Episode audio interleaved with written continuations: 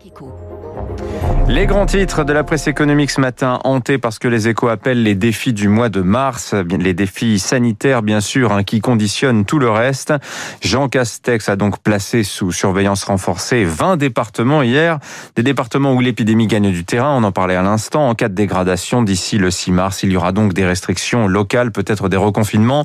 Preuve que le sanitaire est bien la clé de voûte. Hein. Les échos relèvent que face à la crise, les Français sont toujours enclins à gonfler leur épargne. Hein. Selon l'INSEE, la confiance dans la situation économique recule à 91 points, nettement donc sous la moyenne de long terme hein, qui est de 100. Autre signe, janvier, c'était le mois de naissance des bébés du premier confinement. Eh bien, le nombre de naissances le mois dernier est en baisse de 13% par rapport à janvier 2020. C'est le plus important recul depuis la fin du baby-boom en 1975. Il y a pourtant quelques raisons d'espérer. Le Figaro en a trouvé une.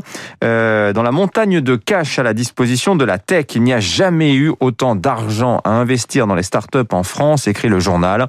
BPI France a ainsi participé depuis le début de l'année à la création de sept fonds. Au total, ce sont 23 milliards d'euros qui sont en attente de placement. C'est quatre années de besoin de financement des startups tricolores. L'opinion s'empare, lui, ce matin du sujet de la dette, plus aiguë que jamais, alors que le taux d'emprunt de l'État remonte nettement ces dernières heures. Le 10 ans français, on va en parler dans le journal dans un instant, est positif ce matin. Ce matin, ça n'était plus arrivé depuis décembre 2019.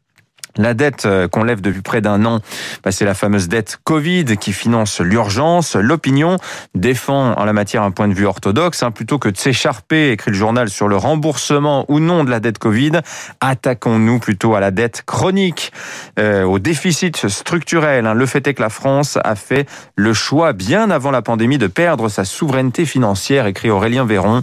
Le spectre du défaut est, selon lui, euh, pas totalement écarté. Ce serait la huitième, pardon, la, la huitième et dernière fois, rappelle Aurélien Véran que la France a fait défaut, c'était sous Napoléon en 1812. Enfin, Le Point a lu le livre de Reed Hastings, le CEO de Netflix. Le titre de ce livre, La règle, pas de règle, récit à la fois de l'aventure de la naissance du géant du streaming, né simple loueur de DVD par correspondance, mais qui le premier a eu l'intuition que l'avenir de la vidéo était sur le net.